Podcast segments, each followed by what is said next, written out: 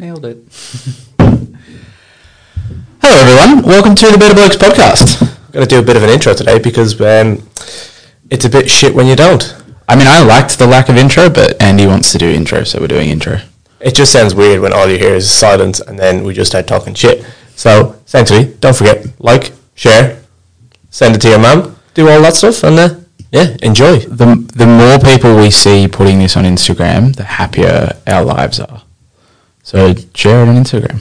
Why Yeah, not? That would be excellent. Um, also, want to do a little bit of a public service announcement as well, Andy. What is it, Robbie? Well, so it was brought to my attention that potentially we might be accidentally excluding some members of the population with this podcast.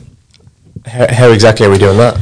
Well, because we call the we call the podcast "Better Blokes," and blokes is obviously a gendered term um, referring to the male gender um, and people of that gender. So we just we, it was brought to our attention that maybe it was a bit too too lad, too too boys. The podcast. Yeah, but it, it just has a nice ring to it. Well, I mean, realistically, we are blokes. We are. We yes, we are. We are. I think so.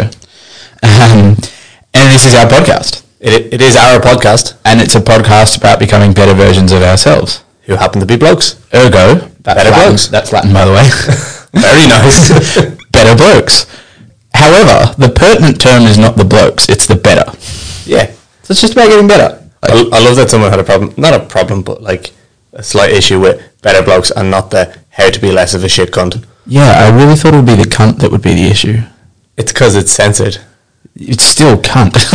It's censored. Doesn't it? It's better blokes. Anyway, do you want to open your beer? I do want to open my beer. Non-alcoholic beers because we drink Three, beer. two, one.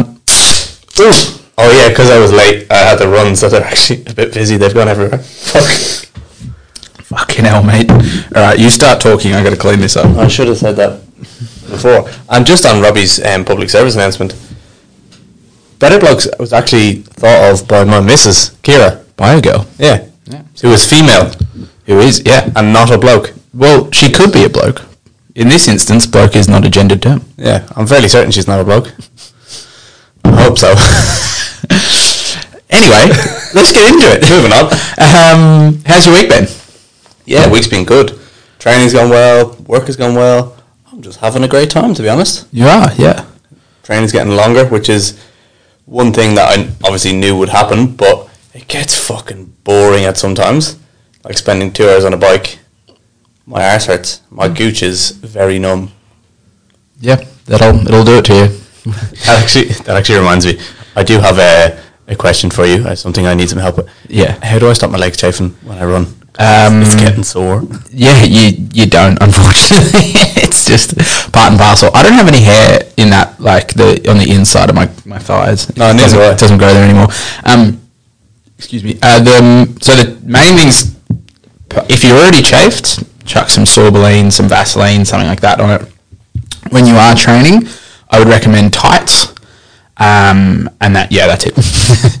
All my running shorts have like holes on the inside of them because just from Yeah, a lot of my work shorts have holes right at the crotch because they're just over time. and also the easy access. Yeah, that too. I don't even have big legs, which is what um, kind of stumped me when I started feeling my legs chafing. Well, it's interesting because most people, when they start to grow the size of their legs, they tend to grow out more rather than in. So it's actually more your running technique that's the issue. Or I have really big abductors. I don't think it's the really big abductors. It might be I, from my really shit running. it's probably the really shit running. it's not that bad. I was listening to um, a geezer called Shane Benzie, who's a really high performance. He calls himself a movement coach, but he's a running coach. Yeah. just he improves people's movement, and the movement he improves is running. He was on Chris Williamson's podcast, uh, Modern Wisdom, and he was talking about like I didn't even watch the podcast, like I didn't see the video, but he where he demonstrates stuff like with his hands and shit, and showed photos. But just by him talking about running technique, I was like, all right, well I'm going to try implement one or two of them things. I run a bit better now, more efficiently, slightly faster. You did um you did mention it to me the other day, and so when I was having a run during the week, I was thinking about the the pressing the thumbs into your fingers. Yeah, that was a good one. And then pulling your elbows back rather than pushing your hands forward. Yeah, Yeah, feel good. I, I feel because I get quite tight across my upper back and my shoulders, Hmm. and that kind of like feedback of my index finger, my thumbs, like if they're nice and light, well then I'm not tense through my upper body. If I notice that they're really pressing into each other, I'm probably a bit tense, and I'm probably gonna have a sore back afterwards. Probably also a bit of um, thoracic extension and flexion and rotation could help as well. There's some big words. They are some big words. That just move means leaning forward, leaning back, and swiveling yeah, through your upper back. I, I, I do quite a bit of swiveling. swiveling, constant swivel. I, I just stare at people when I run. I like people watching. And they call me creepy. You haven't even asked me about my week. I was about to, but how was your week? hard. um, yeah, no, it was uh, it was it was the heaviest training load, heaviest load, heaviest training load that I've I've probably ever done. So it was uh, we're kind of working in cycles at the moment where we kind of build the training load up, it gets to a peak, and then I go for it. Andy's smiling. Did you just skip over that pun? We're working in cycles. That's what I'm smiling at. I was waiting for you to say something you didn't. Pun intended. um, nailed it. Uh, Anyway, continue. yeah, so you you kind of um, you build up the the training efforts until you get to like a, a pretty hard one, the pretty hard week, and then you have like a recovery week. So I'm just getting towards the end of one of those, and yeah, the the body's feeling it. Um, At the end of a big week or a recovery week? A big week, recovery week starts next week. Oh, lovely. Yeah. So yeah, getting getting towards the uh, the end of it. So um, body is feeling it a little bit. I have to admit. Um, but you know, this is what I signed up for. So it's a good good sore, but it is it's hard to get all the sessions in. I did Thursday Wednesday night. I went to bed at eight o'clock, so that I could wake up at four o'clock on Thursday and run before I went to work to start at six. Love it. I've been doing my uh, my Wednesday runs before work at like five, and it's great. There's no one out. You can run across the road, and most of the time you don't really have to look. You still should look, but I don't. It's just, it's dark. I'm going to charge. I don't care. God protect me. Jesus, take the wheel. Jesus, take my feet. Yeah, um, it is. I've never been. Um, historically, I've never been like a. Well, I mean, like no morning person realistically, but at one point, I just decided to grow up um, and start doing stuff in the morning and getting out of bed earlier because guess what? No one gets a lot done after six p.m. I had this conversation with a client actually who I've started. He was the most anti-morning person I've ever met. He mm. still is, but I have him training in the morning because he just can't train at other times. He's like, "Oh, it's easy for you because you're a morning person." I was like, "No one's a morning person." No one's a morning person. no, ac- actually, I t- there are a handful of people that will just like snap up. Yep, I'm awake. Let's go. A very small handful. But that also comes from just doing it over and over and over again mm. and consistently getting better at it. Yeah. Same as you would with any sort of training. Like when you start getting up early, it's shit. Yeah. But the more you do it, the better you get it, the more efficient you get. And then just crack on, really. yeah, just get better at it. I um because I worked in hospitality for a long time, so typically um I I finished as late as four a.m. So I finished work at four a.m. Um, but typically it would be uh, often somewhere between twelve thirty and 1.30 that I would knock off, head home. Usually haven't eaten in about five out five six hours, so I have something to eat. Um, chuck a Netflix episode on. All of a sudden it's two thirty. Still haven't gone to bed yet you're not getting up at 4.30 if you're doing that. no, get jump into bed. Um, still pretty wired because uh, you, you're pretty stressed when you're working in hospitality. Like it's a constant eyes on a swivel. Like you're not um, you're not chilling out, so you don't get a good sleep. Um, and then usually it'd be like 9.30, 10 o'clock by the time I was awake, let alone out of bed, and that was a pretty vicious cycle eventually just started going to F45 classes. This was before I even started working in place. Yeah. sorry. At 7.30, so I had to get up at 7, and that was hard. That was tough to start getting up at 7 o'clock. Yeah, but like you have to look at your start point and then set like going from say ten o'clock to seven thirty or half seven, as Yeah. we say in the real world. um, but that's a fairly big jump, and then just slowly but surely getting earlier and earlier and earlier. Yeah, well, it wasn't actually slowly but surely because it was Yeah. 10 and then 7 and Yeah, then but that- 4.15. All right, well, fair enough. Within the Never- space of three months. Never mind then. yeah. And then now I've settled on like a cool There was, 4.45. there was a progressive overload analogy with waking up earlier in there, but I know you're you going fu- for you it. fucked it. But I did the um the the sleep version of going for trying to increase your one RM by 150 percent in six weeks. I have no idea what you just said. Sorry.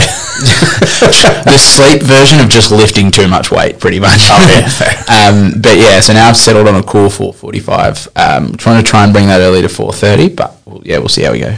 I think there's a point of diminishing returns though with getting up early. Like if you start getting up at three o'clock in the morning, it's like that's the middle of the night. Fucking go back to bed. Three o'clock's too early. I think four o'clock is my Yeah. That's my barrier. Any earlier, but like to do that, you have to go to bed earlier. And there's, there's then like if you're going to bed before the sun goes down, you're probably going to bed too early. Like there is a point of diminishing returns. I'm happy with like an 8, 8, 8 p.m. in bed, 8.30 out. I, I love it. That Yeah, that's a dream. Kira gives out sometimes. Sometimes she loves it. Sometimes she gives out, but it is Yeah, what it no, is. it's fun. Um, but yeah, so this week was uh, it was a tough one, but I managed to get through it with my my head still on, my body still intact slightly. We had the um, on Sunday uh, got up for a nice run. It was ninety minutes. It's Supposed to be a heart rate under one fifty. So trying to really work in that zone two, keep it nice and low, nice and easy. Um, where it was going real well for an hour and fifteen minutes, and then my heart rate started to go up and my pace was not increasing. In fact, it actually started to go down, which in scientific terms is a bad thing. Yeah, it doesn't exactly sound good. One thing you've skipped over is on Saturday we did a lovely cycle together. we did. We went down to Kurnell. Yeah, you had some company on your cycles, and I had some company on mine. It was Yeah, it was actually fun. We got swooped once. Oh, you got swooped I got twice. to twice after Yeah. we, because your cycle was longer than mine, so I kind of pulled off a little bit early. Yeah, I got swooped by myself as well, which was scarier because then he didn't have someone else to go for, so he mm. just followed me for longer. Yeah, I I mean, was- you just assumed the magpie's gender, so you can't really do that. Oh, it was probably actually a, a female magpie because they mm. protect her nest. Mm. Anyway, said cunt of a magpie started swooping me by myself, and I think I was so the cycle was two hours and five minutes, and I was I nearly finished it. I think I was at like somewhere in the one fifties. I think I go for a full out sprint to get away from the fucker. Yeah. My legs were cooked after that. There was another one that was like halfway down the track, and I kept on like spotting it real late and being like, "Fuck, is it going to attack me?" Like, I had to like, and then I'd just look back and it'd be gone. But it swapped sides of the road so that when I was going out, it would be on that side, and when I was coming back, it'd be on the other side. It was following you. It was following me around. Yeah, yeah. And then on Sunday, so I did that big run. Um, heart rate started to to skyrocket, so that wasn't great. Um, and then had to rush over to my mum's because I was running late for a time that we'd organised to meet together to help do some work on my mum's house. And I was running late, and you were trashing me for running late, which is fair. Like I you was should, giving you shit. You should give me shit for running late because it's a really bad habit. I need to overcome it. I need to get better. Um, What, what happened when you got there, though, Robbie? when I got there, you you called me and you said, "Where are you?" And I was like, "I'm standing out the front of the house." And you go, "Oh, is, is there like a cul-de-sac?" And I was like, "Oh yeah, yeah, just come back to the roundabout." And you went, "Which roundabout?" And I was like, "Don't worry, mate. I'll jump off the phone and I'll send you my location." And I send you my location, and then you call me back. And what did you say? I said, I'm on the wrong Fig Tree Avenue. I'm not in Abbott's. yeah, just say my fucking parents' address. didn't tell them which house. you were on the ro- on the wrong side of Sydney, is what you. were saying. yeah, I was about. I thought it was like a 20 minute drive away. It was actually 35 minutes. But yeah, I was on th- the same street name. Yeah. In a completely different fucking suburb. Yeah. So um, we were both we both fucked up. Yeah. both got room to be better. But yeah, then we moved pavers for two hours, and I And then I did my Sunday run. you did your Sunday run, so that was a, a good effort from you because I went to sleep. I will say though, that was the best run I had done since I started. Well, considering I haven't been, I wasn't running before I was training for the triathlon. It's the best run I've ever done. Fantastic. The sun was out, top was off. Fucking loving it. Rig out. Um, maybe we should get you moving pavers before the the, the Ironman in Cairns. Yeah, I'd go on the tills for a few weeks. Yeah. Um, it's also pretty interesting because Kona is coming up, which is the world uh, championship for um, the Ironman. That's in in, in Hawaii. In I was going to say Kona's in Hawaii, isn't it? Yeah. You'd know more about this than I would. Yeah, so it's um it's to get into it's actually really weird to get into the world championships because there are like certain certain Ironmans are like qualifying events. I don't think all of them are. Um, the seventy point three world championship is actually a, a separate one. That's actually in Utah. Really weird. But the yeah, so the for the full Ironman, the world championships are in Kona, and to qualify for it at a qualifying event in your age group, you go and do your race. Like there's no like certain time that you have to beat. You just go and do your race, and then what happens is they have what's called a roll down. So you go and you watch and you sit in front of a stage and they go through like each. So there'll be like male um, age 25 to 29, which is my age group. And they'll just go down through each person until someone goes, yeah, I want to do it. And then you go, that person then has to go up on stage and on the spot pay the entrance fee to Kona, which is something like a thousand US dollars on the spot. No credit cards, nothing. You got to go, yep, I have the cash, bosh, to get in. That's very strange. Yeah. so it's like people could get in on their, if no one else in their age group, age and gender group want to do it, you can get in on your first crack. That, that's so strange. I find that weird when there's no like overall governing body in sports mm. because Ironman is a brand. It's not a it's not a governing body. Yeah. So they just make up shit like this, hmm. and it's kind of like there's nothing you can do. Well, it's just, it's just how it's always been. Yeah, and it's and it's strange. It's funny because like if you if you stick in the sport, you're the long the more amount of time you spend in the, the sport and the more races you do, the more likely you're just going to pop up with someone's just no one else ahead of you. So if you've just always make sure you got the cash. So what I'm going to do, I'm going to save up a whole bunch of money, and that's going to be my Kona fund, and I'm just going to leave it there, never touch it, and then maybe one day someone will someone will say no, and I'll be able to go, yep. I got the But money." do you have to be there in person at that stage? Yeah. When did they do this? the I, I well the after the half they do it a couple hours after the sort of like most people are done. After the full, I believe it's the next day. So you have to go to Kona to spectate. No, no, it's not in Kona. Oh, it's not. So it's at the event. So like we're doing it in Cairns. Oh, so you okay, finish yeah, your uh, your race and then you hang around. And then what they'll do is once m- the majority of people are finished, they start doing a roll down. It's like has a time. I think it's like three o'clock in the three or four o'clock in the afternoon. And do they have a certain amount of spaces they can give away at that event? Yeah, so there's one for each age and uh, gender group. So, for instance, male 25 to 29, there'll be like one guaranteed spot. And then they have a, an amount of um, extra spots that they allocate depending on the amount of people in that age group. So, ty- typically, like if you're in a, a bigger group, you, there'll be more more extra spots. But yeah, so it's done like that. So you sit there and you as like everyone that finished that race sits there and watches. And if if you're not there and put your hand up and go up on stage and bosh cash, you don't get the spot. That's so strange. Yeah. So you could. So I'm still trying to understand this fully. so just say Ironman and Cairns. Is that one of the qualifiers? Yeah, it is. Yeah. All right. So it is. So just say, for argument's sake, you come twentieth. Yeah. In your age group. If they're gonna roll, go down, call out all the names, and then if no one above you Mm. says, "Oh, I'd like to go," it's kind of you get to go. Yeah, sweet. There's my There's my US. Bosh. Yeah. That's so fucking weird. Yeah, it's just it's just how it's done, and it's because um, they don't they can't have like allocate spots, and then you get to like a couple months before the event and go, oh, actually, I don't want to do it. Yeah. and you haven't paid for it, so you have to like pay your entrance fee on the spot. And if pe- the re- and it's like they don't go, oh, you could go in, um, and then you go, oh, I can't pay the fee. They just it just rolls down, so you have to pay it on the spot. Fair enough. Yeah, but it's a it's pretty it's a pretty interesting time because you kind of like you'll see someone who who'll think like I came tenth, like I could be on here, and then they just watch like sorry no, sorry no, already qualified, sorry no, already qualified, sorry no, sorry no, sorry no, I'm next. You can go, fuck, I don't have the money. I'd say that's probably happened quite a bit. oh yeah, Like, like, oh shit, oh, I could do it, but I don't have it on me right now. yeah. So that's why I'm gonna. You said they don't take card. Yeah. Oh no, they don't take credit card. They don't take credit card. So it's just going to be. yeah. Um, I think if if by some miracle I managed to qualify before I had enough money like stocked up, I'd probably just go who who wants to sponsor me? who will sponsor this? if you can tag me this, I'll pay you back over time with interest. But you got to do it then and there on the spot. yeah, yeah, I'll have to look around the crowd. Anyone? Anyone got a spare grand? Some, Yeah. old, some old in the crowd might sponsor well, I mean that's the thing. Like that's that's what I was thinking. That's the dream. No, sweet. Yeah, good. So how have you been finding the training just in general? Um, I've been enjoying it a lot more than I thought. The cycle is something, as a, as someone who's not been, who's never really cycled. Like before starting training for this, in the last five years, I've cycled twice.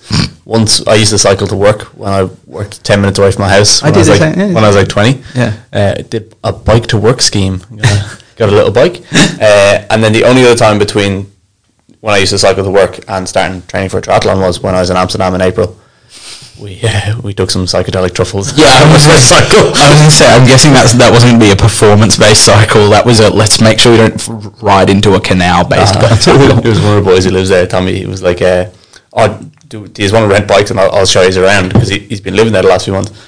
And me and Johnny were like, "Yeah, fuck it." And they give us the shittest bikes, and you can't go fast at all, and your legs are so knackered, and it's flat Yeah. pretty much everywhere. Yeah. It doesn't matter. And there's a lot of like Dutch people on their like two and three grand bikes and they're just. that are geared so efficiently, and Yeah. all you hear is "hello" as they fly past you. we, we had a really funny moment where um so I was this couple of years ago I was in Am- I was in Amsterdam with a couple of boys um and we were just riding around similar sort of thing hired or like borrowed bikes um and one of the boys was kind of like, like had his feet off and was kind of like you know fucking around like giving it the big one and the cops told him off. They were like don't don't fuck around on your bike. Like don't misbehave on the bike. And just found it very ironic that in a city where you can openly like take drugs sleep with a prostitute you know, do a whole bunch of stuff that is illegal in other parts of the world in front of a cop and it's fine. But if you fuck around on your bike, you're in trouble. It's kind of like fucking around driving, like, Yeah. in pretty much everywhere else. Yeah. because it is there. Like bikes have right away over pedestrians Mm. in Amsterdam. It's mad. yeah. It takes a, a bit of getting used to. Yeah, especially if you're used to like dodging cars on like hills here where you're like, ah, shit. Like, Yeah. No, um, I've been enjoying training, and the cycle has probably been my favorite, which I did not think would uh, would be the case, but it is. I thought it might actually, like, I thought it might be your favorite. As, It's because it's the only one I'm anywhere, so like anywhere decent at. yeah, I mean, also it's like more because it's less technical, so it takes less time to get used to decent, it. yeah. But that's also a lot more about your ability to just produce force, and you've been a power lifter for a long time, so you're pretty strong. I haven't powerlifted since I was like 20, so. You're still strong. You're- Thanks. you're stronger than the average person that doesn't regularly lift weights. I'll take it. Yeah, that's Well, fair enough. one- put, that, put that on a t-shirt. Yeah, one little side note is um, one of the things that we often like you often get when you work in a gym is you compare your strength to the strongest people in the gym all the time. Like you see your, your Matt Walsh squatting, your Rob Need deadlifting, your Matt Duncan deadlifting. So these are just a few people we work with. We're all like very strong, strong human beings. And you go, ah, I wish I was as strong as them. What you don't realize is that ma- the majority of the population are nowhere near as strong as them. So you're actually sitting in like the like top 5%, but you're looking at the top 1% going, ah, fuck, I wish I was stronger. It's nice to be middle of the pack. yeah. But um, one thing I'm struggling with quite a bit is the swimming because going into it, I, I couldn't swim. As in, like I can survive and I can float and I can move forward, mm. but nowhere near efficiently. Mm. As soon as I like put my head down, my coordination goes to shit, mm. and it's all because I haven't really tightened my hips. I can't get my kick right. Yeah. So poor Caroline, my swim coach, has a, an absolute task on her hands, but we're getting there. Yeah. I actually I didn't do any. Sw- I probably I should have done some swim lessons last time, but I've, I'm gonna get some, a couple this time. But I find that the um I enjoy swimming at quite a casual pace. Um, I can gun it like I can produce a bit of pace, but I just can't hold it. And if I go too slow, I feel like I'm drowning. But at quite a casual pace, just lap after lap, I actually quite enjoy it. You know the way when you learn to swim. Not that I can't swim. I can swim. I can survive. Not that bad. But they have you do all these drills, and there's one that I was doing. So I'm holding the float, and it's just to like get my legs moving more. Like so you do it with the fins on, and then you take the fins off, and see if you can kind of Yeah. still do that like nice flowy kind of kick that you want to do, and not be really really stiff through your hips. Mm. and I was doing it, and I'm obviously looking at the bottom of the pool, and I'm just looking at the same fucking tile. I was going nowhere. Mm. I was not moving, mm. and I was like, "Oh, this is uh, going not as well as I planned." Yeah, I mean, realistically, when you're when you're swimming in a like a triathlon context, especially an Ironman one, you're not going to kick as much. No. because you actually you're trying to save your legs a little bit for um for running and cycling. I can twi- I can do everything when I don't use my legs. Yeah, so- so if I just use my upper body, I'd I'd be sweet. I'm pretty sure I did most of the swim at Cairns this this year without legs up up until the end. You just start kicking at the end when you're on the way way back into the beach just to warm them up. Fuck it, Caroline's getting a sack then. no, but it's still good to know how to kick. I'm really bad at kicking. Um, yeah, nice. That's good to hear. And your run's improving as well. Yeah, it is. Um, slowly but surely.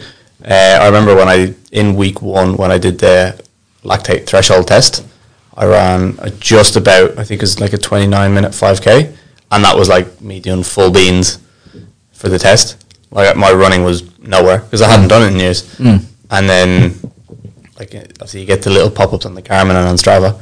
I beat that on a zone two run. Nice. day by like thirty seconds. I was like, all right, well, it's funny what, how good you get at something when you train for it. Yeah, when you actually practice it. Yeah. Yeah, from like a mindset perspective, like how have you felt your like attitude to training in general, to like life in general, to work? How is how do you think that that the training has translated sort of mentally onto other stuff? Um, from from a practical standpoint, the training has made me more efficient with my days. Going from doing maybe four or five sessions a week to doing eight, and next week it's actually going to start being nine sessions a week. Oh shit! Yeah, so you got to be efficient with your time. So from a practical standpoint, it's like right, well, how do I organize my days and and cut out all the all the bullshit really, or not all of it, but as much of it as I can to get the most out of it and make sure that I'm still doing what I need to do as a coach. I'm still there for my clients, and I'm still doing all that I need to do, and I'm not taken away from kind of from my living my life as well. Like I'm still spending time with Kira, still walking the dog, and I'm still doing all that. So that's been tricky. From a mindset standpoint, I think a, a big part of it has had to be you just have to be one be comfortable being uncomfortable in terms of like it's gonna hurt, and there's you just got to keep going. So kind of you'll have all these thoughts creep in. Just push through because at the end of the day, I could stop now and I'll say, oh, I could I can stop the hurt, and then I'll feel fine. But then I'll be like, oh shit, I should have just kept going. Or I'll finish it, the hurt will hurt will eventually stop, and you're like, oh great, I did it. I did the training session that I needed to do. So I think from a mindset point, that's been big for me, and oh, it's hard to say how it's translated over into everything else. I suppose you get used to talking to yourself in terms of you're spending two hours on a bike, and I know it's going to get longer and longer and longer. You just have to be comfortable with your own thoughts mm. while training, and if you can be comfortable with your thoughts while training, you can be comfortable with your thoughts kind of throughout the day as well, just going through life. I do a lot of problem problem solving when I'm on the bike. Like um, I have a client who's run into one or two health issues that we didn't envision, and we have to take a slightly different approach with our training. So I was on the bike, like kind of thinking through, all right, what's the strategy going to be? How am I going to communicate that to her? How like what avenue are we going to take that's best for her, for from a training standpoint and obviously from a health standpoint as well. So it's nice having that time, and it's nice to get it gets me outdoors so much more often. I'm getting a bit of a tan.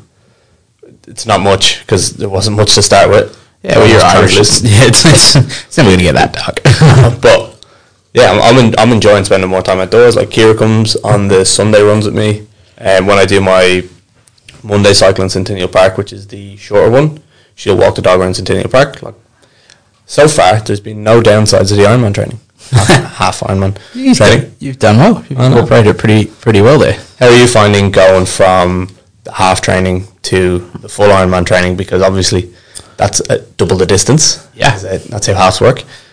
Yeah, um, it's been a been a, a learning curve definitely because I between the half and then starting training for this, I actually like I did pretty much nothing. A little bit of running. Was actually injured, so I had to go really pull back on the running. Um, so kind of there, I had a bit of a, a big gap there. Um, when I trained for the half, I, I bought like a generic program and worked from like a generic program that was all 36 weeks already set out, done. Um, whereas this time, I've actually signed up with the guys at Hurt Locker Tri, um, which is a like a triathlon coaching group. Um, Charles and Lauren, I got Lauren, um, and so now it's it's a lot more specific to me, and it's actually programmed each week depending on how I feel, what I've like what I did the week before, what's coming up, like, um, and so it's it's definitely it feels a lot more specific, like and a lot more concentrated, which I'm loving because I actually feel like each session it, it's not like it's not like this kind of like slow progression. It's like each session challenges me in a different way, um, and then sometimes like sometimes you're going out there and it's like don't try hard in this session. Like take it real easy, heart rate under 150, casual casual jog. Like so there are um there are like it's a different method of training, but I definitely feel it's a lot more personalized to me, which I'm enjoying. Um, on top of that, it's so we're at twelve sessions a week this week. That's a lot. It's a lot, yeah. So every day bar Friday and Saturday I had two. Well, I mean Saturday I had a run off the bike, so technically that's well two, but one. I consider it one session. So pretty much every day bar those ones that's been double. So um, fitting it in uh, I, um, has been uh, tough, but um, yeah, it's it's what we've what I've managed to do um, so far is just all right get get a session in in the morning and then see if we can squeeze the afternoon one in preferably before I have to go back to work. If I do have to get to work you got to be super prepared. Like as I said I went to bed real early to make sure I could get up early so I could run before I went to work which meant I could get another cycle in that day. So it is tough when it comes to that and you have to be flexible um, especially when you're in a business like with us. Like when you're when you're doing sort of like 30 odd personal training sessions a week there are going to be people that are like oh I need to swap like can I swap this one? And sometimes you just need you're like all right i need to get this like i need to get some sessions in i need to get paid. So um, it does sometimes I'm, I'm taking a little bit of time to fit everything in. And it's exhausting but look like as i said before like i didn't sign up for this for it to be easy. And realistically in eight or so months when I, when i actually go out there it's not going to be easy. Like we're talking 12 to 14 hours of continuous exercise. So i've got to prepare for that and this is how you do it. Um, but yeah it's I'm, I'm, I am enjoying it. Um, there is there's definitely some progression in terms of like my I swam swimming the furthest I've like I've swam and I'm feeling com- quite comfortable doing it. Um, running, it's I've actually backed off a lot with how fast I'm running and really focusing on just going slow and focusing on building the distance that I'm running at. Um, but managing the injury alongside that has, has slowed me down too one interesting thing you mentioned there was how you sometimes have to leave work, like you won't have sessions middle of the day because very few people like can leave their job to go to a personal training session in the middle of the day. So that's a time for you to train, and you did that quite a bit in your prep for the, the half last year as well, or earlier on this year. Anyway, that's something that I want to get better at as well because my like I mentioned earlier, my Wednesday morning run like my Wednesday run I do in the morning just to get it out of the way so I can then all right sweet I don't start work as early on a Wednesday at the moment but that's going to change in two weeks. This week I didn't do it on Wednesday. Um, I just wasn't feeling as like fully recovered as I would have liked for the Wednesday morning so I was like all right sweet I'll take Wednesday off and at the moment Thursday's my rest day so I did the run on Thursday but I couldn't do it early on because I start work later on the Thursday or sorry I start work early on the Thursday. So I was like right have to squeeze that into a gap. And I managed to do it. Like, sweet, went home. Um, I, I'd had something to eat, got my run done, but it was getting back to work. It was very touch and go because for those of you who live in Sydney, you'll know the weather was like on Thursday. It was absolutely shocking. So every cunt and mum drove into work, and I just couldn't find a spot for ages. Like that one little thing. Like I was, if there was a spot, I would have been sweet. There, twenty minutes early, could have been really prepared but there wasn't. So I had to drive around for 18 minutes looking for a spot, and then I got one that was fairly far away from the gym, and then had to sprint after doing my run and having had a shower. I had to sprint back to the gym to make it on time, and I made it with 40 seconds to spare. Nailed it. Yeah, then it's it, it can be tough, um, especially like in in our business. A lot of people that will do this kind of training, like let's say they work a nine to five job, you get up, you do a morning session, you go to work, go all the way through work, finish work, do your uh, your PM session, go home, done skis. For us, because typically we're working in the morning, and often we're also working in the evening, which yeah. is when most people are training. That's why that's when we work. So you do have to fit it in there as well. Um, and it can, like, yeah, you you've got to be planned. You've got to plan ahead. You've got to plan your week. I've like in my calendar, I have each when I'm training that week like put in, so I know, and I got I just got to say like that's a time to train. Um, and it, you do find yourself rushing back to work sometimes. Like yeah. you just, and it's just it's part and parcel with it. You just kind of have to. Um, trying to um, uh, give yourself that extra little bit of time on either side just to make sure you're getting home on time. But you really do start to value your time. Like if I'm rushing back to work, with like I'm like, oh, I've got ten minutes to get back to work, or whatever, and I realize that I spent like 10 minutes on my phone scrolling Instagram before I went for the run. It's like, oh, I actually have time to do this. I'm just not being very efficient with it. So it's just, you, you start to become a little bit more efficient. I just think um, as you mentioned before, structuring your training, you're structuring your day around your training, like fitting it in and making it quite, quite, you know, important. Um, and one of the things, like, like it's a, um, you have to do it in your day. It means that it, the rest of your day starts to fit in around it. Um, we mentioned, uh, I was talking, mentioned something the other day about like, it's like a jar and if you imagine like you get, have a jar and you have to fit some sand, some pebbles and some rocks in there. So obviously the pebbles are smaller than the rocks. Um, if you put the sand in, which is, is sand in first, and then you put the re- pebbles in, you're not going to have much room for the rocks. Whereas if you go rocks and then pebbles, you can kind of fit the sand around it, and you kind of got to look at it like that. Like you're the, the your train you're training your U time and your like your us times, like you and your partner, you and your friends, your family, that kind of stuff. That's the rocks, and then the pebbles is like the work and, and stuff like that that you don't it doesn't need to be done right now. You can kind of work around it. You can move it around. And then the sand is like the little non not important things. You can fit that all in if you specify and structure the the big rocks first. Yeah you got to prioritize and execute. You, like you got to sit down. What what's priority number one? What do you really have to have to do in your day and then scrolling your tiktok that made me sound fucking 50 years old scrolling your TikTok. Um, no, young whippersnapper scrolling on their TikTok. If that's high up on your priority list, um, maybe reevaluate and, and go again. That's just my, my two cents. Yeah, no, 100%. Like, um, I think if you really, like, it's an audit. Um, uh, MP got us to do an audit of our time previously and if, if you audit your time and you like actually think about how much time you spend looking at your phone um, you'll start to realize like oh I actually have a lot more time than I thought. You realize how much fucking time you're wasting. Yeah. And there was a big wake up call for me and I was like oh, I need to do something about this. Mm. um, one thing as well that I found with the triathlon training is there's a lot of just training in general when you get more and more into it a lot of really good habits just kind of tack themselves on to you trying to improve your performance, whatever it is.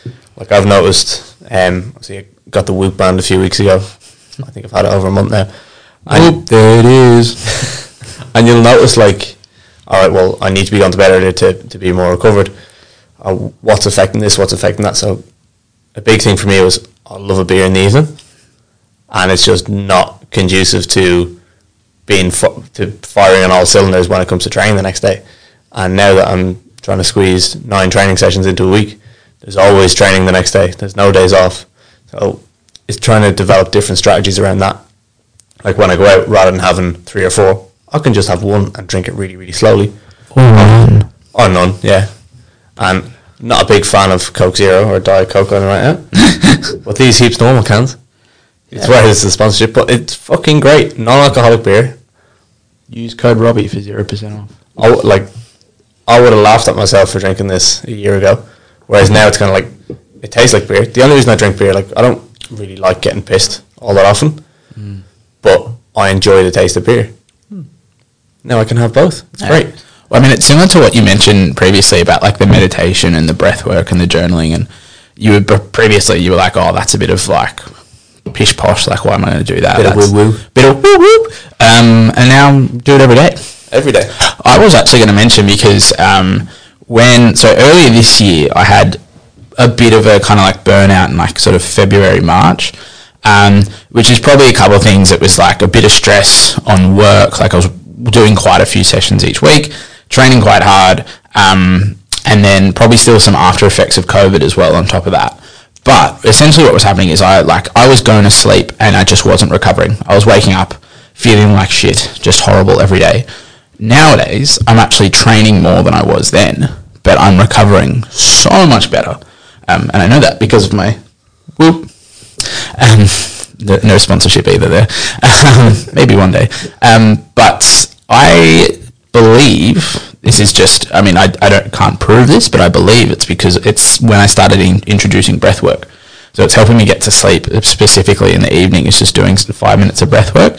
Um, and I find that my sleep is so much better. And because my sleep is better, I'm more recovered. I'm more recovered. I'm better able to take on the next day, which is, it's a good cycle. Like it's a positive cycle as opposed to that negative one where you're just not recovering as well. When you say breath work before bed, like what, what exactly do you do for because breath work can mean a lot of different things. It can. The, the most famous one would be Wim Hof, which is very very fast, aggressive breathing, which is Yeah. more to make you alert, Yeah. and alive and awake. Yeah, so that's more the kind of stuff that you would do maybe before like a session or yeah, like he does his like cold exposure For a cold shower. before a cold shower. Cold shower.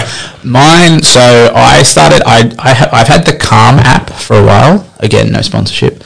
Um, and it has a. It just introduced a little breathwork section. So um, it's kind of hidden. I like I had to look for it. I was just um, but you kind of you scroll across, hit breathwork, and it comes up. There's a bunch of different breathwork options, and then you put how long you want to do it for.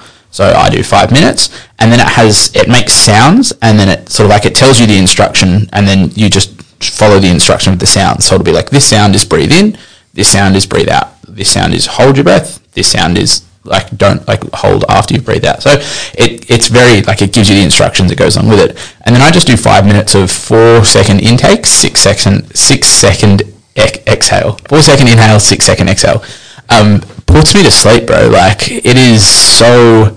I've never felt something like that kind of like feeling that I've intended to create for myself. Like you know when you you feel tired and you're like like that wave of like oh I'm just exhausted. It's like that, but you're like I'm ready to go to bed because I'm tired and I'm in bed. And it's almost it's almost like it just kind of washes over me, and then I can just you know turn that off and just head back and then out Lovely. mm, out like a light. So I've definitely found that very effective. Yeah, no, it's it's something I, I do a bit myself ever since we had Rory come in to FP and he gave his talk on breathwork. Yeah, Rory Warnock. Yeah, that Rory. Because it was the week before, the chapter the week before I'm talking about meditation was also called Rory. Yeah, Lots of Rorys. Rory squared. Yeah. But um, yeah, and he talked about the, the 4 6 breathing at night time and then the 4 4 box breathing. Yeah, four four four four. Yeah, four in, four hold, four out, four hold. Um, in the morning, and it, it's out of all them kind of wellness things like meditation and journaling. Breathwork is the one I probably do the least because I just forget. But when you do it, like I, I'll notice on the Whoop when I check the app the next morning, you normally have a few extra points of uh, of recovery, which is always nice. Like um, I've noticed as well to go back to the, the kind of improved habits with the training. When I don't drink alcohol, recovery is through the roof. What, even when I have one, like if I've got a VB the other ni- a V can of VB the other night, Hard earned thirst means a big cold beer, and the best cold beer is VB. I should have said Victoria Bitter. it's actually Vic. Oh, is it? Oh, You say Vic, that's the line. sorry, I didn't grow up watching the ads because I didn't grow up here. He's not a real Australian. Anyway, I will be in two years when I get my citizenship. That's if I sign the stat deck. Can you actually do that? We need to arrange um, anyway, getting back on topic, I noticed the following morning, um, my HRV, which is my heart rate variability, was down, Mm. and my resting heart rate was up, which is not ideal. no, that's the opposite of what you want. Yeah, just from one beer. It's it's funny actually, um, and this I think Rory made this point when we saw him, but I've definitely noticed as well is there's two types of people that um, that get whoops, um, and the first type of person when they get a whoop, they drastically reduce their alcohol intake. So I'm one of these ones. They get a whoop, they start to see the, the effect that it has on their body, and they go, "Oh shit, this is why like this is how I feel." And so they you stop drinking during the week, reduce drinking on the weekend, um, spend fo- really focus on your recovery, all that kind of stuff. The other type of person that gets a whoop doesn't wear their whoop on nights out. No problem if you can't see the problem. exactly. So they wake up the next morning like I'm fine, and they put the whoop back on. I was like, oh, the whoop says I'm great. It's like, yeah, we weren't fucking wearing it when you were actually cooked. um, yeah. So there's a, there's two types of people that get whoops or Oura rings or like any track their recovery. There's the people that actually focus on their recovery and the people that don't wear them. um, It's it such is- a funny one because it's very, very true. Like, yeah, hundred percent. It is. It's funny that you mentioned the um the HRV and the the resting heart rate. So typically we want a higher HRV, heart rate variability. That can that shows that our body is um not under stress. It's in a good spot. Um, and then you want a low resting heart rate, which means that your yeah just your body doesn't need to be pumping blood around as fast, so it's not as stressed as well. I actually noticed since I've included the breath work in the evening and breath work in the morning, my HRV has gone from roughly about like average somewhere between 70 and 80 to now over 100 like regularly and my resting heart rate dropped down to from 50 mid 50s to 47 that's nuts. Yeah, in like, and that's with a uh, increasing training load as well. So I'm just thinking about mine. I know from in the last few weeks when I started wearing the whoop and to now, my resting heart rate has gone down, which has been good. It's gone from 63 to 56, Nice. which is nice. It's going in the right direction. But my HRV has only gone up a little bit, Mm. and it's not that high. Uh, so ev- everyone's got a different like range of their HRV. Mid 60s if you're curious. Yeah. so some people will, will sit with like a lower, like, but relative to them, it's it's fine. Um, so you might have a high HRV and it's like 70 and you're quite recovered. I might have a low HRV and it's 70 and I'm not recovered at all. So it depends on the person a little bit. So some people can, their HRV jumps quite high. Some people it's a little bit lower. Tracking it is the important thing because then you can notice the changes that it's, that it's making. As someone who's competitive, though, I want to see it go up. Uh, well, do you fucking breath work and stop drinking beers? What? Heap normal. Non-alcoholic beer. It actually says less than 0.5 ABV. Wait, it's so there not is- completely non-alcoholic. You can drive after, you'll be fine going home. I'm not worried about driving. I'm worried about recovering tomorrow. No downsides. You got 0.5%. I'm base. I don't drink that much anymore, Andy. I get drunk very quickly.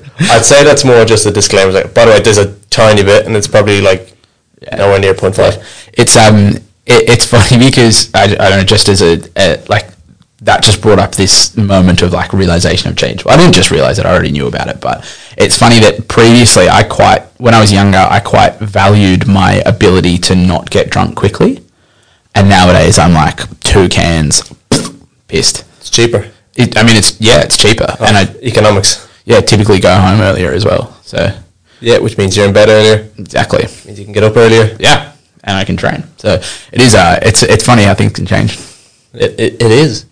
Yeah. But, um, if you're if you're not going to be thankful, I'll bring in any next week. I'll bring two for me, and you can fuck off. Thank you for the heaps normal, very very low alcoholic beer, Andy. Not non-alcoholic. Very very. low. um, I think it's just about time for a new segment, Andy. What's the new segment, Robbie? The new segment is uh, it's a top five. Uh, I, I decided I came up with this name on the on the bike today. Top five gym etiquette faux pas. Fucking hell.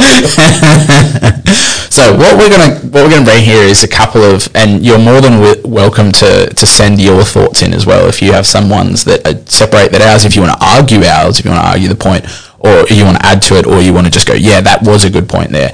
We're gonna talk talk about sort of like top five like gym like um annoying things that people do that we notice because we're in gyms a lot, so we tend to see it. I love an argument, so please argue it. But I will really want to emphasize this point is we're not trying to trash you if you do one of these things. We're trying to help you. So if you notice that you do it, just just phase it out. Stop doing it as much. I have one that I know that I do. All right, you go first. I don't do that often, but when you notice it, you're like, oh shit, I better better move. You know when you when a bench is set up too close to the dumbbell rack, so people can't get the dumbbells. As a coach, when you're trying to get dumbbells for people all day, Uh, it gets fucking irritating. But I've done it as well. Yeah, And if the bench is already there, you're like, I'm taking this. grab yeah, you just sit down, and then so I think that's one that is it can be kind of frustrating for yeah as a coach or if just anyone, especially if you're carrying like heavy dumbbells and you've got to like squeeze past this person. Someone that's has like, their knee touching the rack. yeah, and then they're like leaning Step- forward on their phone. stepping over them as they're mid set. yeah, um, yeah. So that's that's that's definitely a good one. I, I could. Uh, that's a nice one. I've got one um, that I've actually mentioned to you before, um, and I think there is a there is a time and place for this, but I think people do it far too often. It's carrying a big sports bag around the gym with you constantly. Use a locker, bro. That one doesn't annoy me as much. it, it annoys me because people they when they set up in an area they take up like a huge amount of space because they've got their they got to put their bag down and go this and they have a bench that they have to sit on in between sets like if you're if I get it if you're a power lifter and you're setting up for your powerlifting session I was going to say that's massive in the powerlifting. yeah, I know. I know it's huge in the powerlifting community, but like, you know, you have your bag and it's probably got like your chalk, your knee um, sleeves, your uh, your belt. Like, there's probably got a whole bunch of stuff in there, and that's fine. But like, if you're walking around to then each every single one of your accessories with this huge sports bag that's got a foam roller, a spike ball, a massage gun, your pre-workout, your post-workout, um, 18 bottles of water, um, uh, like a, an extra shirt, your tripod. Like it's all right, mate. Just put it in the locker. There's plenty of lockers for you. There are some people that I've noticed that aren't even like powerlifters. They just carry their bags around, and that it's just like, come on, mate, you can. Yeah, that's fair enough. Like, I think if you're taking a squat rack for, depending on the day, like, just say on the weekend you have a, a squat bench and deadlift day, Mm. you're going to be in that rack for potentially close to two hours. It's fair enough. Yeah. If you bring it down to the leg extension, Yeah, yeah, fair enough. yeah. If you're if you're bouncing around a lot, I'm like, come on, mate. Yeah. Probably don't need that. Context is important with that one. Yeah, no, and I think with a lot of these, context is important. And we're not saying you're a horrible person if you do it. You're a horrible person if you continue to do it. Robbie's a horrible person anyway, so fine. yeah, it's just a horrible person calling someone else horrible. right, now we've got to think of a third one. You go. I have a third one. Do you have a third? I had a rant about this on Instagram the other day. You love a rant. Anyway, go on. What is it? I do enjoy a rant. People who are actually let me, let me let me start this differently. There is a time and place to use your phone in the gym. You might be it might have your program on it, your music. Um, you might be recording. You might be filming yourself, which is important. I do that too. There might also be um, Filming yourself while training, by the way. yeah, to- filming yourself while clarify training. that. And then I have noticed it. Sometimes it can irk me when I'm training someone that's doing it, but I know that it's just a thing. Is that if you're like a parent or a business owner, you may be like expecting you potentially a call, or you know you got you got to have your phone on hand just in case. Um, if you're on your phone constantly in between sets, you're not focusing on your workout and you're not getting enough out of your workout. I just that's just my that's my opinion. If you're scrolling Instagram or TikTok or whatever in between your sets, you're not getting enough out of it. If you are actually having a conversation or scrolling on your phone whilst you were doing an exercise during the actual process of it, you might as well fuck off because you're not getting anything out of that movement, um, and you're just wasting your time and getting in everyone else's way. I've been kind of bad for that the last two weeks. I've noticed. Having a phone call whilst you train. No, no, no, not not a phone call. No, no, no. But like being on my phone that little bit more. But it's because I've programmed. Our, my rest breaks are longer programmed, and I was like, I don't don't know what to do for five minutes. That's when you think. But yeah, like if you do have, too hard. if you do have like, s- I understand like if you do, you have a long programmed rest break. But I think like I have noticed people on their phones. I, there's like one guy who was watching a football match. I've I've seen people doing that. Another person scrolling her, her phone. Another person on like actually mid conversation on the phone during a session. It's like, come on, guys! Like you're wasting everybody's time here. when the Ashes was on last year, I I wouldn't like I'd have it on on Kayo on my phone. I wouldn't watch it, but I would listen to the commentary. Yeah, all right. It was great. I got really into cricket last year. I did have. I noticed one guy was watching Manchester United versus Liverpool a few weeks ago, and as a Manchester United fan, Manchester United were winning. So I, I can admit, I did sneak a look over his shoulder, and he was not happy. So clearly, he was a Liverpool fan. You're fucking fraud. that that was going to be my one, but then as soon as you started thinking, started talking about that, I was like, oh fuck, I got to think of another one. People on their phone. You got to think of a, a fourth one. Yeah, and now it's time for the fourth one. I can't think of it. Well, come on, you should be thinking through that way. All right, I do have a number five.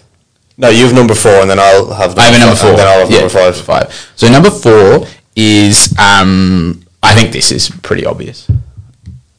Put your fucking weights away. Ah, yeah.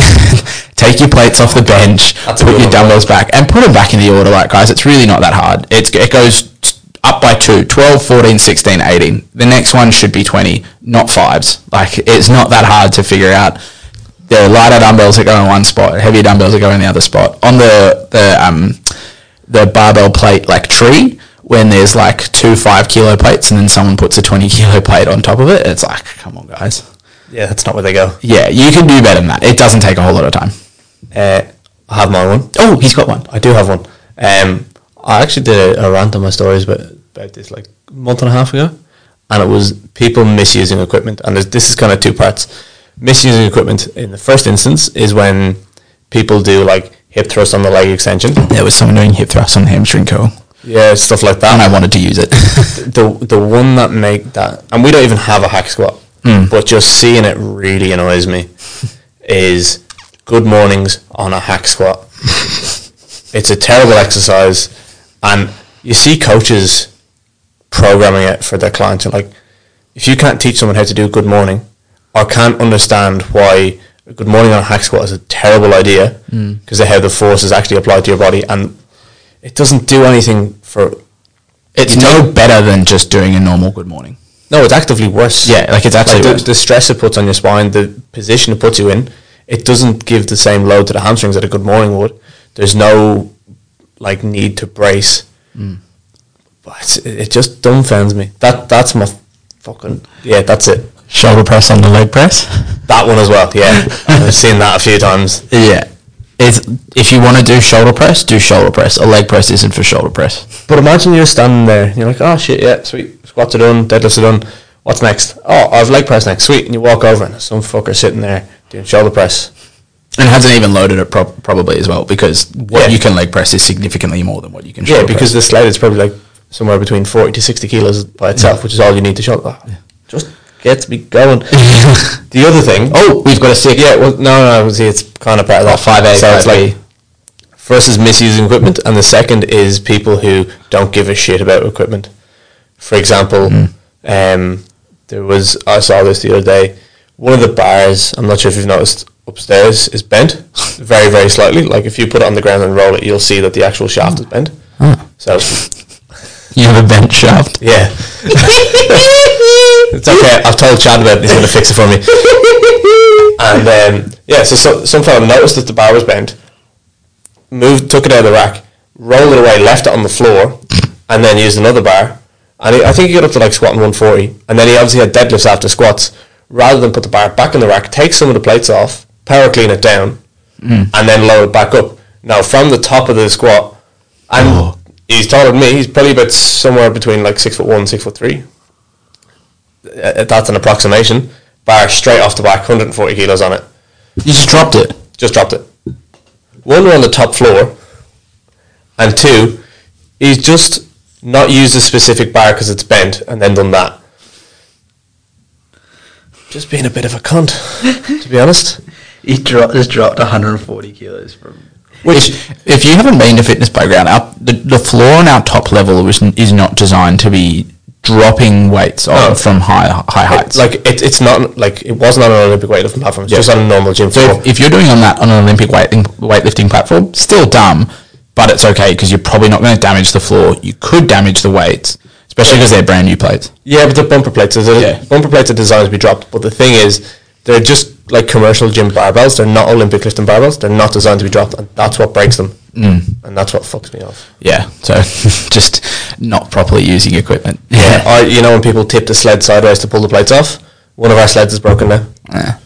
it's just get Andy ranting about. Uh, there's there's many more instances that I could go on about, but they're, Yeah, like, they're, um, my, they're my two. I think if look if you are new to the gym, you will make mistakes, and that is okay. But if you're not thinking, like you have to think about the equipment that you're using is a it's someone else's property, and you're paying for the the like ab- the ability to to use it. I'm trying to think of it's like a it's not a right, it's a Privilege. privilege. You're paying for the privilege to use it. Um, so you should use it properly, and you should put it back to where it's where it's supposed to be, because other people need to use it as well. Um, but also just having some like a little bit of self awareness of what's going on around you that you probably have to just like look after shit and not just be dropping it around. And that's not to say that equipment doesn't break. Like hmm. hundreds of people use it every day. Hmm. Stuff is going to break. Hmm. Just be like, oh shit, this broke while I was using it. It is what it is. It's going to happen. The things wear out after time. They break. No one cares. No, no drama. Just let the let the boys in the office know. Yeah, but if you mistreat it, Yeah, and then put it back while it's broken. It's like putting um, off milk back in the fridge. oh, we're just about to hit an hour, Andy. That's that's a long one. That's our longest one yet. Our longest one yet. The next one's going to have to be the same length because we'll f- record it on a different day. Yeah, because that's how we do it. Um, well, we might as well t- finish it up there with our top five gym etiquette faux pas um, that we actually got, or pretty much six, I reckon. Yeah, Six. five and a half. Five and a half. Um, I thank you. I got a piss, so hurry up. Thank you very much for listening, guys. Um, like, follow, subscribe, share, chuck it on your Instagram story, tag us. Um, Better Blokes podcast on Instagram. yeah, at Better Blokes. Um, yeah, become part of the the Better Blokes, and you don't have to be the male gender in order to be a better bloke. Just don't be as much of a shit cunt. Be less of one. Exactly. That's the that's the tagline. All right, we'll finish it up there, guys. Rate us on Spotify as well. Five out of five. Yeah, five stars. Yeah. All right. Thank you, guys. And in ECP. Bye. Bye. Are you struggling to turn it off?